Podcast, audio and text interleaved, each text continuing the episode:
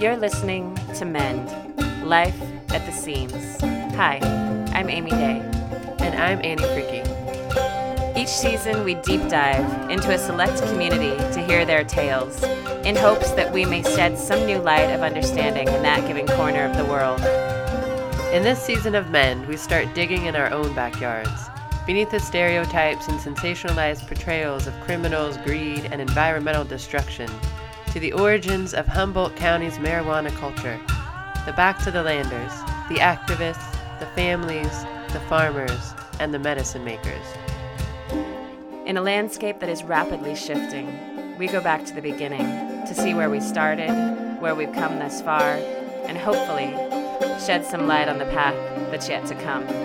So join us, Pull up a chair pour a glass, and listen.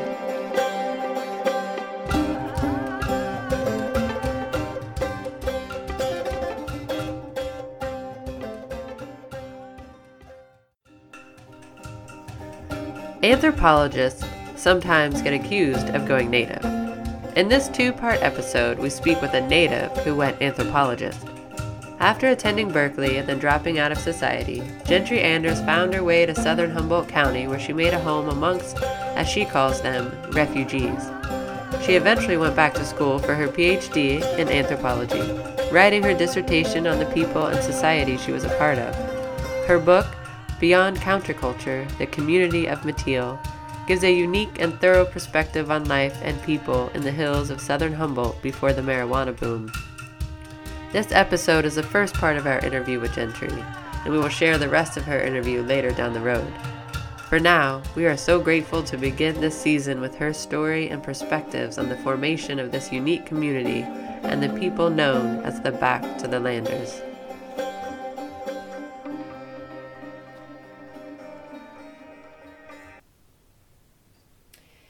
It's interesting too because you know you asked Jentri what what our particular interest is in this. So we're basically you know so Annie's coming from this you know her anthropological perspective. You know and the, we've been having this discussion about you know kind of watching you know the marijuana culture is kind of a dying tribe, if you will. You know because there was you know this initial back to the land movement of which you write so beautifully from this insider's perspective and there's what it's become um, and so we having lived here a relatively short amount of time you know we've been here i would you know about, about 15 years i think for both of us around that range. Going on 16. um, and and we feel like we've watched this shift dramatically. And it's interesting you know just even that parallel between like you know um, this kind of subterranean agreement a love agreement right?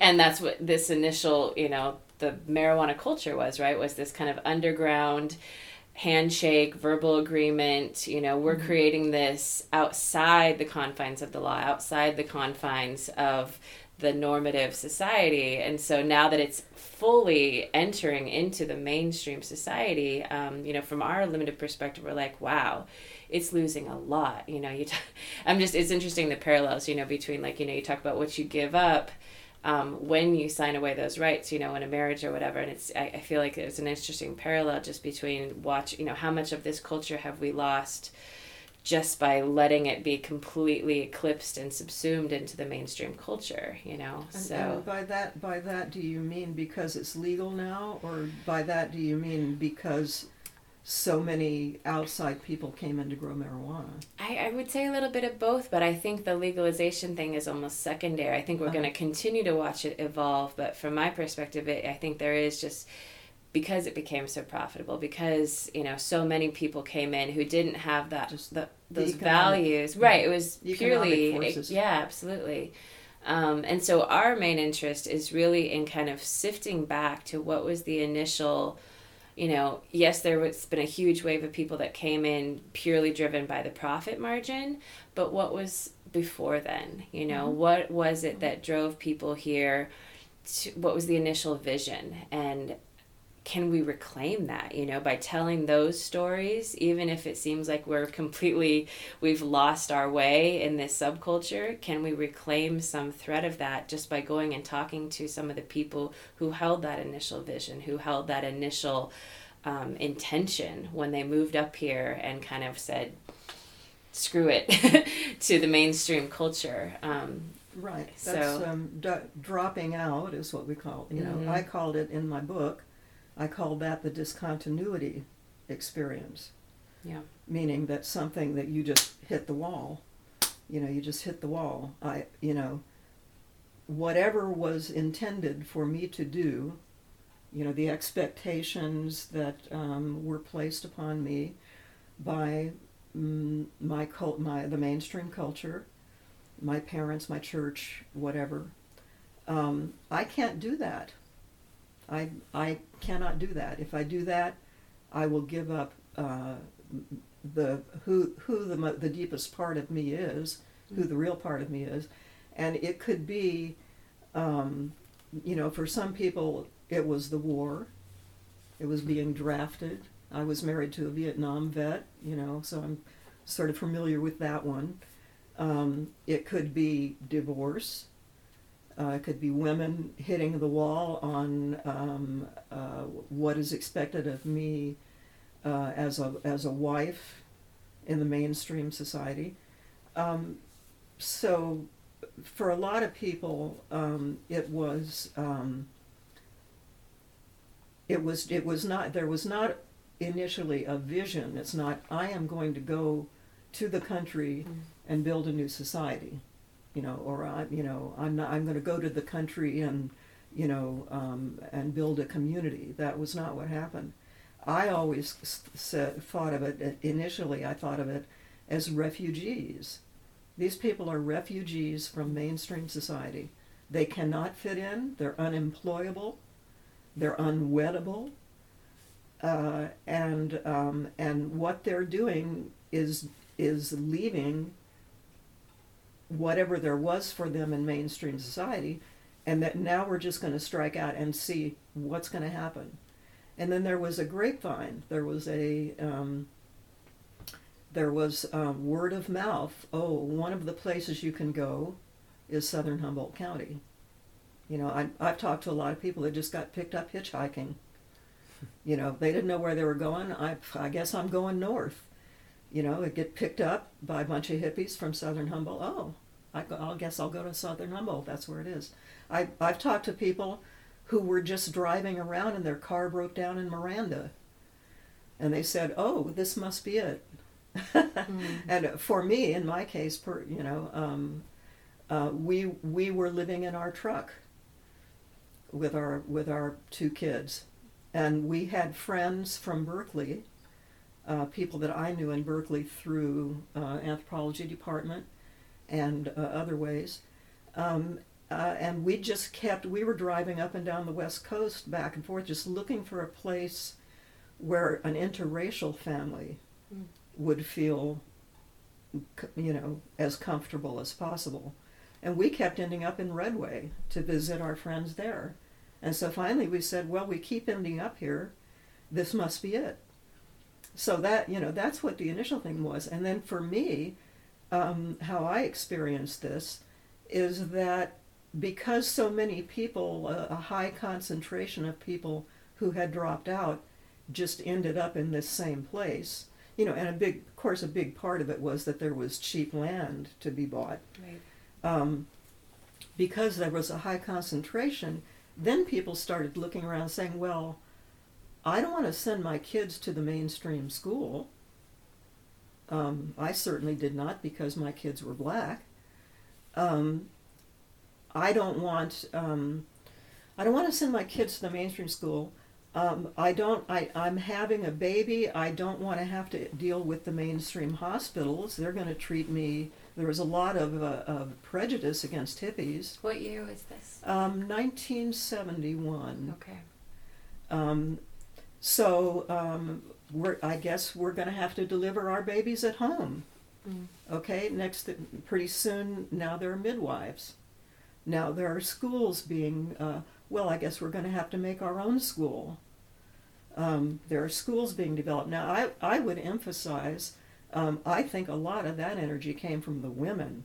It was the women first, because of the, the need to, to birth babies, help each other birth babies. I think the midwifery, you know, in my experience, that had a lot to do with it. Um, and uh, because they're dealing with the children, they're thinking about the schools. So uh, I would put those as, as the first beginnings of community. You know, then then a lot of people went up there that were um, that did have a vision. It wasn't a community vision, but it was a personal vision. I want to build my own house. Uh, I'm an artist, and I want to uh, be be in a uh, an aesthetically pleasing situation to produce my art. You know, music, dance, painting. You know, there was a lot of that. So it sort of started becoming an artist community, Right. and that uh, those people started connecting with each other. So the the uh, in my book, I call that spontaneous combustion. Okay. That I don't think anybody really thought that was going to happen, but it just began to happen all around us. And then we started making all these connections. To me, it was like a miracle. I thought, when I left Berkeley, I thought, I'm saying goodbye to everything. I'm saying goodbye to my career. I'm saying goodbye to um, um, to the arts. I thought, you know, I- I'll never see another music concert. Mm. You know, I'll never see, you know, I'm never going to see live musicians again. Mm. You know, will I ever see, uh, go to an art show uh, or a dance show or a play? No, I'm, I'm leaving all of that behind. You know, and I, I grew up in the country. I was raised in the country, you know, Mhm. small town in central Florida in the 50s. Mm. Let me tell you. so for me to leave Berkeley and come up here, it was like, I'm going back to the piney woods. I'm going back to what I left. I'm going back to what I tried, you know, my damnedest, you know, to get the hell away from. Yeah. I'm going to have to go back to it. And and then, you know, another thread, um, in my case for sure, um, political. A lot of us came up because um, we were just afraid of the political situation. When I um, I left Berkeley in 1970, I was in the middle of everything politically. I was in the free speech movement. I was in the middle of the Vietnam Day Committee. Um, I was there when people were being killed on on uh, Telegraph Avenue by the police for uh, People's Park. Um, the political situation was such that a lot of us believed that um, that the FBI or whoever in the federal government, um, there was a the rumors were that they're building concentration camps. They're they're renewing um, the the concentration camps that the Japanese were in, and and I have no problem calling those concentration camps. That's Mhm. what they were. Um, that they're rebuilding those out in the valley, and they're going to come and get the political people. Mm. Yeah, they're going to they're coming for us. And I was uh, freaked out enough by being so in the middle of everything that I thought that could be true. Mm. Maybe that's true. I don't know. Um, I'm so I'm going to leave all the political stuff, and, and this was not long after um, helicopters were spraying nausea gas on the University of California at Berkeley campus indiscriminately. I mean, if you can do that, if it's that bad, then um, then I have to leave here. I can't stay here anymore Yeah. Mhm. right? This, uh, in fact, there was a particular point in my in my career.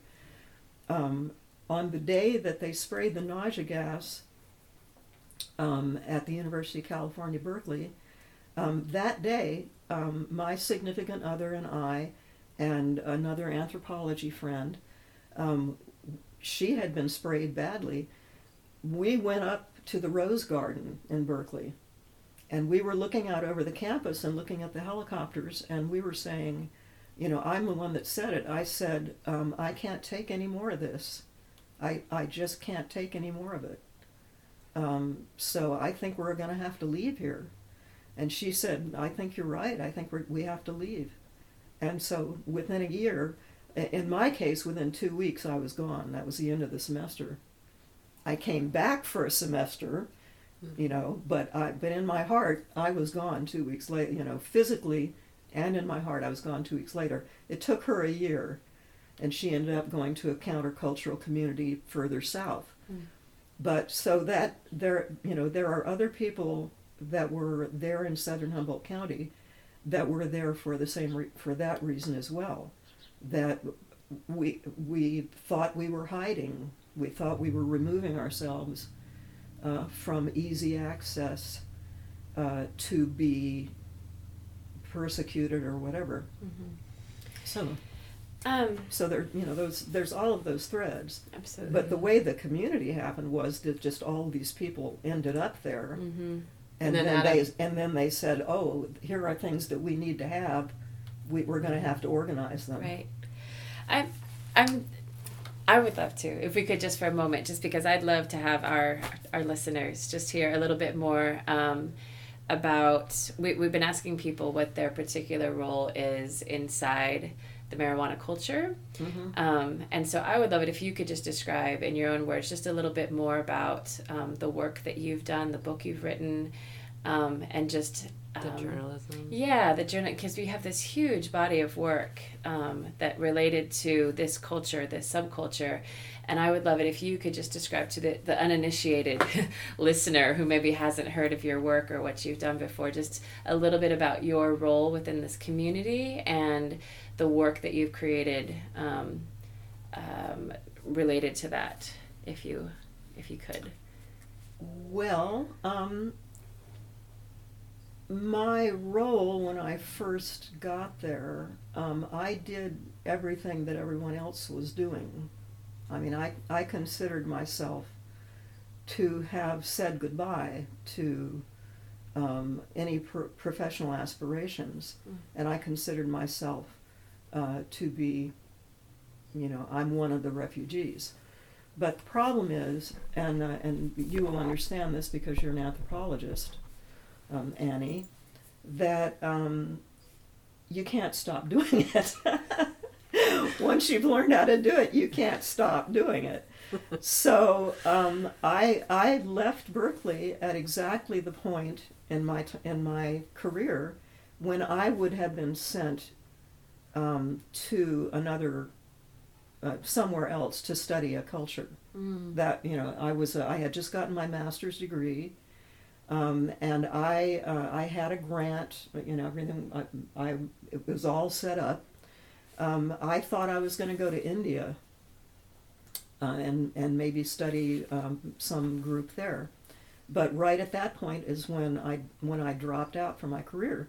But so okay, boom, here I am, and, and I'm looking around me. What's happening around me? um, hey, I don't need to go to India. I got something much more interesting happening right here around me. Mhm. So, um, so I the whole time from maybe the first year I was there, um, everywhere I went, I had a notebook, I had a, I had my camera, and I made it a point to interview people. Mm. Um, as an anthropologist, um, I guess I thought maybe I sometime I would write a book about this. But the main thing was that I just couldn't stop doing it because I was all primed to do it. hmm So that's how the anthropology part of it started. Now, as part uh, uh, as I will say, and and other anthropo- uh, mainstream anthropologists, you know, and, and I hasten to specify right here, um, my book was a prize-winning PhD dissertation, right? So I have the I have the backing of Mhm. three inter- of two internationally famous anthropologists and the head of the biology department at Washington State University. So if anybody wants to, you know, quibble with quibble with me about, whoa, was that, you know, you know, how scientific was it? Um, I have that kind of backing, and people, other anthropologists will say, well, you know, did you not go native? You know, in anthropology, there's this big thing about, oh, we can't go native, you know. Um, and uh, my response to that is, um, I'm not, uh, um, I'm not an anthropologist that went native. I'm a native that went anthropologist. Right. Yeah, we Okay. were we both remarking. So, so it's a, that's an unusual perspective in anthropology, but I, you know, I, I will make a whole argument that it's extremely valid. Mm. So um, I was very much a part of um, of the community. Um, I was on the founding board of Beginnings. Um, I was um, I, I got involved as much as I could, uh, given my own uh, financial status. Um, I got as involved as much as I could in other organizations. I was in the room when the Mateel Community Center idea was floated. Um, I named the Citizens Observation Group. Um, so I would I, consider myself to have been um, in at the beginning of many of the organizations there, and as committed um, and as active um, as any. I was very much a part of it uh, in it. Um, I do not wish to talk about my relationship to marijuana. Would you feel comfortable speaking just to the, the um, the I guess the because you wrote in your book um, one of the uh, things that that and we've heard from a few different people. We had another woman on, and I asked her her you know about the marijuana culture, and her Uh-huh. response was was just it was so it was so great. It was that you know that it wasn't a marijuana culture. you It was not. It was not. right. It that, was that that was a side Okay. aspect. I will tell you. I will tell you one thing. Okay, um, the very first um, year that I lived there, um, we were casting about for um, what you know what what can we do. My uh, my significant other had a job, um, and that was supporting us. Um, but we were casting about for you know what can be done here.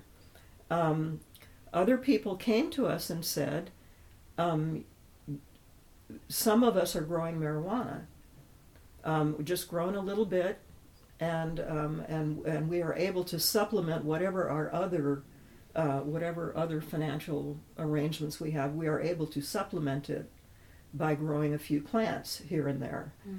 So my significant other got a plant. we got one plant.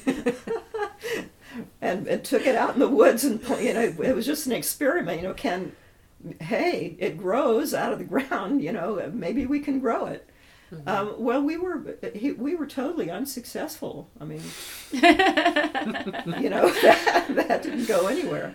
So um, so that you know that's just an illustration of how uh, so many of us were not into marijuana.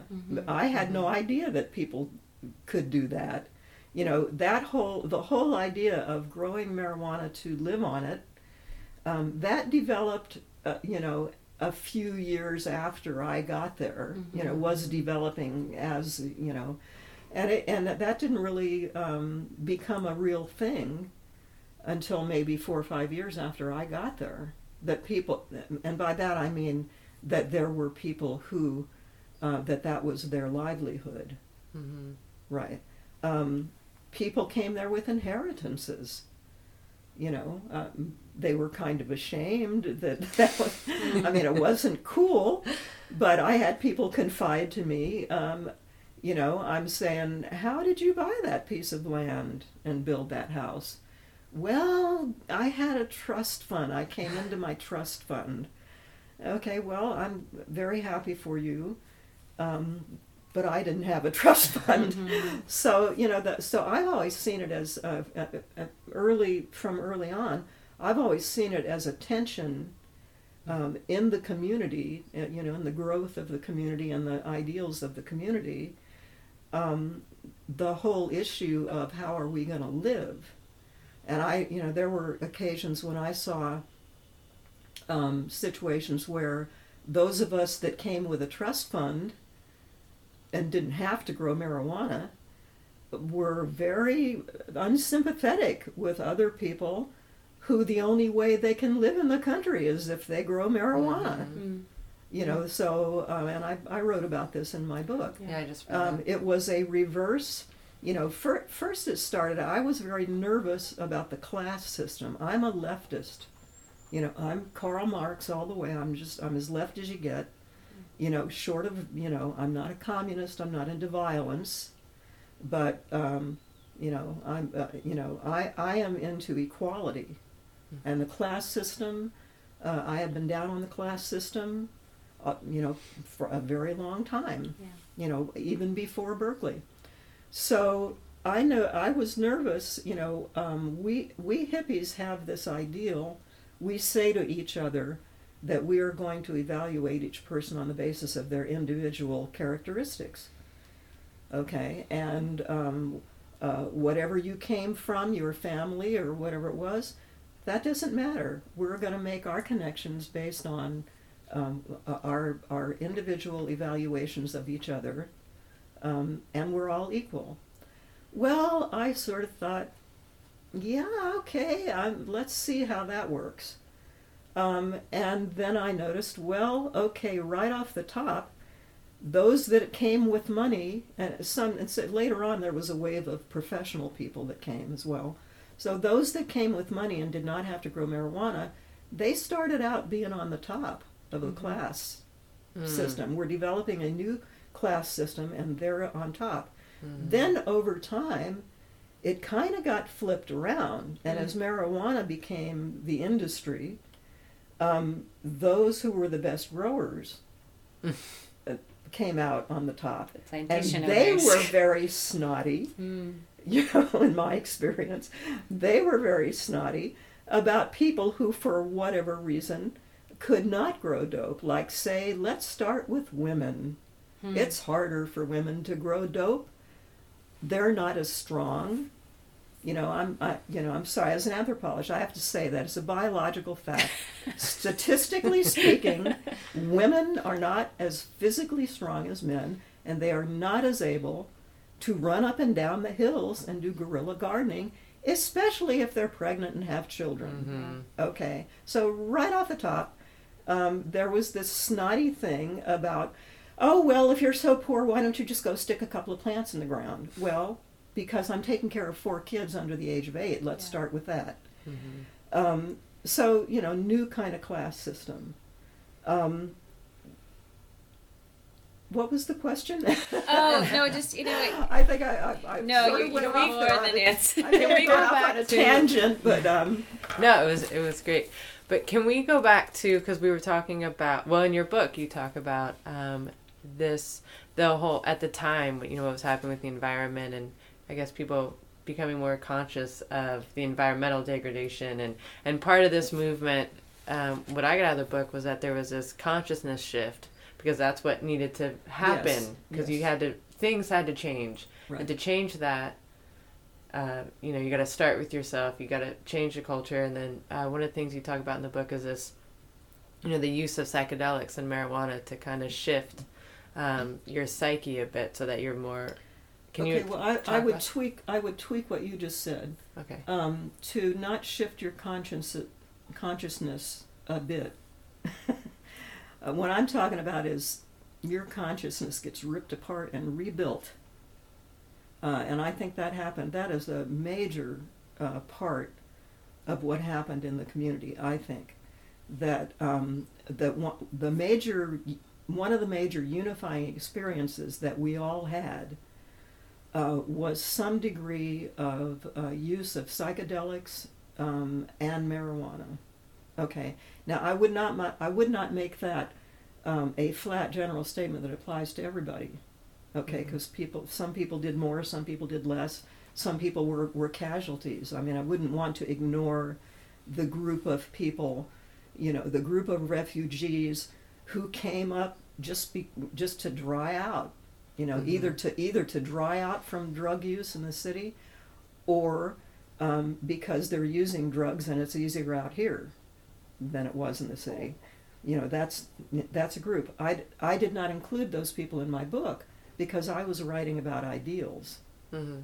So, you know, I, I defined my group in such a way that, that I did not include those people because that was not the focus of the study. Mm-hmm. But they were there.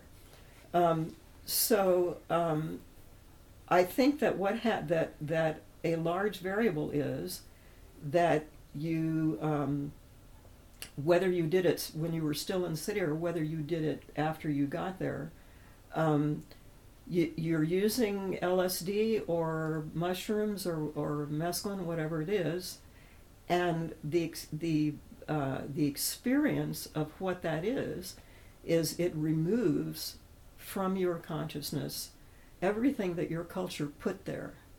Hmm. If you really, you know, if you really got stoned, you really took, you know, you didn't just take a little bit, you did some real trips, um, you lose your language. You lose your language ability.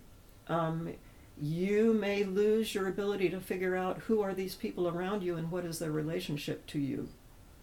You know, you it drops away from you. That's why um, part of the hippie culture, part of the counterculture, um, there were kind of a set of rules about how you do it.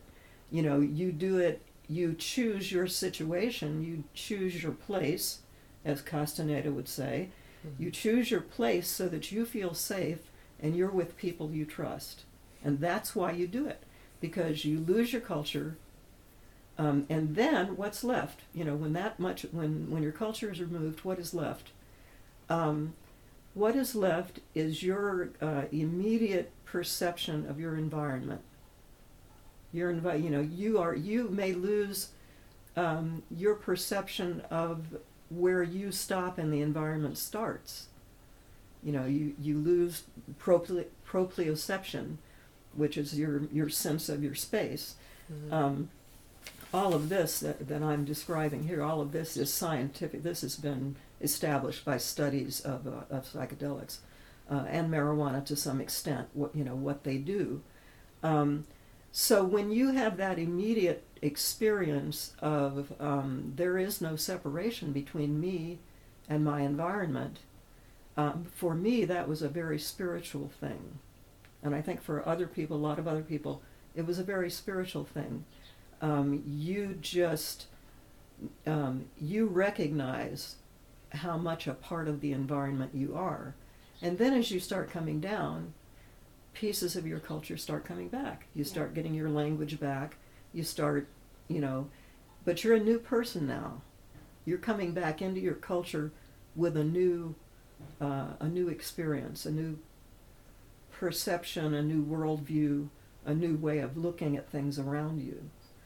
And I think that that that, that visceral experience, um, I think to some extent that was the beginning of the environmental movement. And, and I, I could give you a specific of that if you Hmm. wanted. I I guess I'm um I'm curious. You know, Annie and I were having the discussion on our way here. Just um, just how much um, the subculture of Humboldt County has really, in many ways, kind of come to. Uh, it's almost been subsumed by the larger, you know, kind of American dream culture in many ways, and we. uh, To, I, and I'll just speak for myself. I think in many ways we've lost our initial vision and our initial ideal. Um, and I, I know that I, I- I think you speak really beautifully to the ability of a psychoactive substance to open up the potential for a shift. But I'm I'm curious because you know here we are in this modern day, you know here in present time, you're seeing psychoactive substances have been fully assimilated into the mainstream. You know you've got people that are going down to the Amazon for a week and then they come back and they say I'm a shaman now. And they do ayahuasca ceremonies in LA in their right, living room and charge hundreds of dollars. You know you've got people who you know you um, you know got articles being written in the Washington Post or in mainstream media about microdosing LSD at work so you can perform better in the corporate environment. And and I hear what you're saying and I think it's it there's a I I know from experience there's a deep deep kernel of truth in it but I wonder how does that stack up against this this idea of taking this powerful mind altering substance and assimilating it into the mainstream culture? I wonder Okay, I, th- I think that that, um, well, it's a I big one Okay, no, wait, let, let me let me. I'm, I'm going to say th- say this carefully. Okay, I have to I have to stipulate um, that I have not really been part of the mainstream culture for about 20 years now. Mm. All right, let's make that 17. 17 was the last time that I had a nine to fiver job as a reporter. Okay, um, and and the last the, the last three years of my working uh, of my working past, I was a reporter outside of Humboldt County. I was a reporter in Amador County, which is close to Sacramento. I grew up So, you know, so I got a real, you know, I went back and revisited the mainstream culture um, about 20 years ago. Um, and then um, I sort of dropped out again. Um, so for the last 17 years, um, I have been um, not directly, you know, not directly interacting with those people. So I kind of hesitate to say, what exactly are they doing? I'm not sure what they're doing. But my first reaction is that when we did it, in my time period, when we did it, as I say, we, we had, there was a, there was a kind of a set of rules. There was sort of an understanding. We had our own cultural, it was part of our culture, part of hippie culture. There was a right way to do it and a wrong way to do it. And we understood, you know, you mentioned Amazonia, um, we understood that people um, that who's who ha- incorporate psychedelics into their culture, native peoples, I'm thinking peyote, um, native peoples, they had a very specific way to do it. There, there were rituals involved. They worked up to it for years, you know, and it was a, it, it was an understood part of their culture. I am very, very nervous about people um, wanting instant enlightenment, you know, um, and doing it without that that cultural basis, uh, without doing it without those uh, Mhm. those understandings uh, and that cultural context. Uh, I think it could that it has the potential to have some bad repercussions. Uh, and I, I would also follow that up with you know what I was saying um, I, uh, about our taking psychedelics and how that connected us to the environment. Um, I would also uh, hasten to say that I would not ignore in the general counterculture, there were many acid casualties. Everything Mhm. that happened in the Haight Ashbury, um, I'm, I would not deny that for a moment. And I would, I would go back and say that is because those people were not taking it um, with the cultural context and backing um, that that many of us were taking it, and I, I believe that is why they were acid casualties, and I think there's the potential for this new movement um, to have some similar kind of uh, fallout. Um, so I, I wrote down, Jentri, as you were talking, just, you know, I, I think it's really key what you say about, you know, there's a there's a right way to partake of a mind altering substance, you know, when it's done with the right amount of cultural context and I would even say, you know, reverence. Re- reverence and preparation. Mm. And I'm just interested, and and I don't mean to be overly simplistic, um, but how does that apply to if there's a right way and a wrong way to consume a, a consciousness altering plant? Would you would you argue then too there is a, a right way and a wrong way to work with, cultivate, grow? Oh, absolutely. Oh, ooh, and and how does that apply to the current situation that we're okay well, well once again i have to i have to remind people i have not been in so i have not lived in southern humboldt for 17 years so all i know about the way that it's being done there is what i see on facebook Mhm. and what people tell me who come to visit me from southern humboldt okay but in my in my book i deliberately broke off i made my ethnographic present Mhm. you know, for people who are not anthropologists, that means I defined the period of time for which um, I feel responsible for what I'm saying. Okay, the you know everything I'm saying it applies from this year to this year. I cut it off at 1985 Mhm. specifically because um, that was that was about the point in time when I began to see um, the influx from the city of people who were not countercultural and who were coming only to grow marijuana. Now, those people did not have the environmental values, and they did not have the community values. Um, they they may have some of them may have adopted them after they got there. That's possible, But I had I was hearing a lot of stories and uh, having uh, experiences of my friends who were experiencing um, people who came, you know, people who came directly from the city, may, you know, maybe organized crime, maybe, you know, peripherally criminal, um, maybe just, you know, just uh, this looks like maybe this is a way we can make money, you know, but that's the only reason that they were coming. So they, they don't care. Those people did not care. If they number one started fires there were a lot of i was on the uh, volunteer beginnings volunteer fire department. There were fires that were started by people uh, camping out growing dope um, and by indoor badly run indoor grows. Um, they started fires.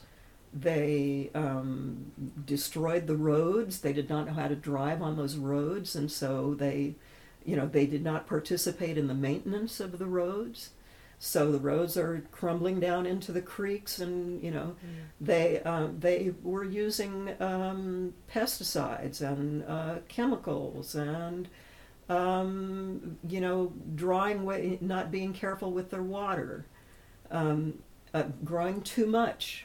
Um, people were taking bulldozers and you know, scraping out huge pieces of the hillside with no concept whatsoever of what that was going to do um, to the ecosystem there. Um, so um, I, I can't speak to uh, what is the degree to which that has changed um, the marijuana growing situation in southern Humboldt County. I, I only know that, um, that it was getting very bad uh, in, in 1985 when I cut off the end of my book um, and that I have had no there nobody has told me anything that convinces me that it has gotten any better. um, it, it, as far as I can tell from where I sit, it looks like it's gonna it's getting worse, and it's probably gonna get worse, even worse, mm-hmm. because now that now that it's legal, there are going to be um, that that many more people who come up only to grow and uh, the profit motive, you know, uh, has been increasingly taking over, and it probably will continue to take over unless um, the people who care about the community and the values that the community started out with do something about it.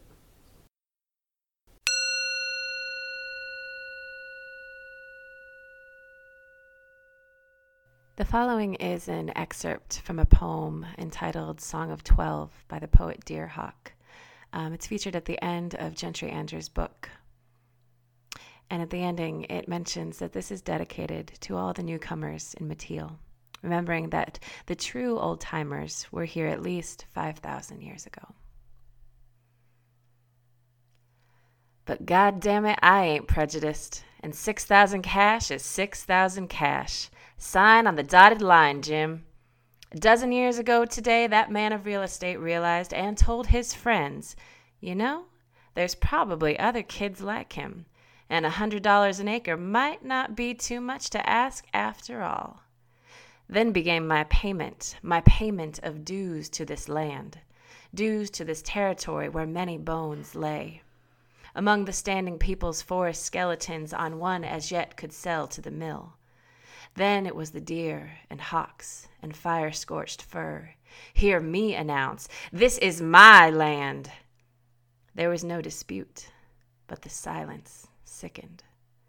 Sickened in Mateel's memories of ten dozen years ago, when the ancestors people of Mattole, Sinkyone, Nongatl, Lassic, Wailaki, Kato, who had known harmony with all life being sacred, fell to frontier genocide, Humboldt Vietnam suicide, fell to ragged, self righteous outlaw troops of empire. I say the dues must be paid, and thence flows our art.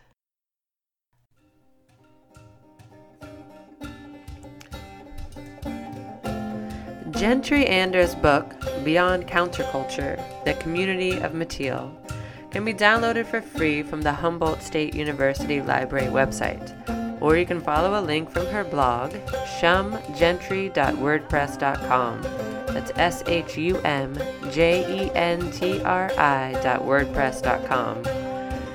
We will play the rest of the interview later in the season, where she explains voluntary simplicity, offing the pig in you, and shares with us the glimmers of hope she sees in the world. This has been Mend Podcast, and you can follow us on Instagram or Twitter. Thank you for listening.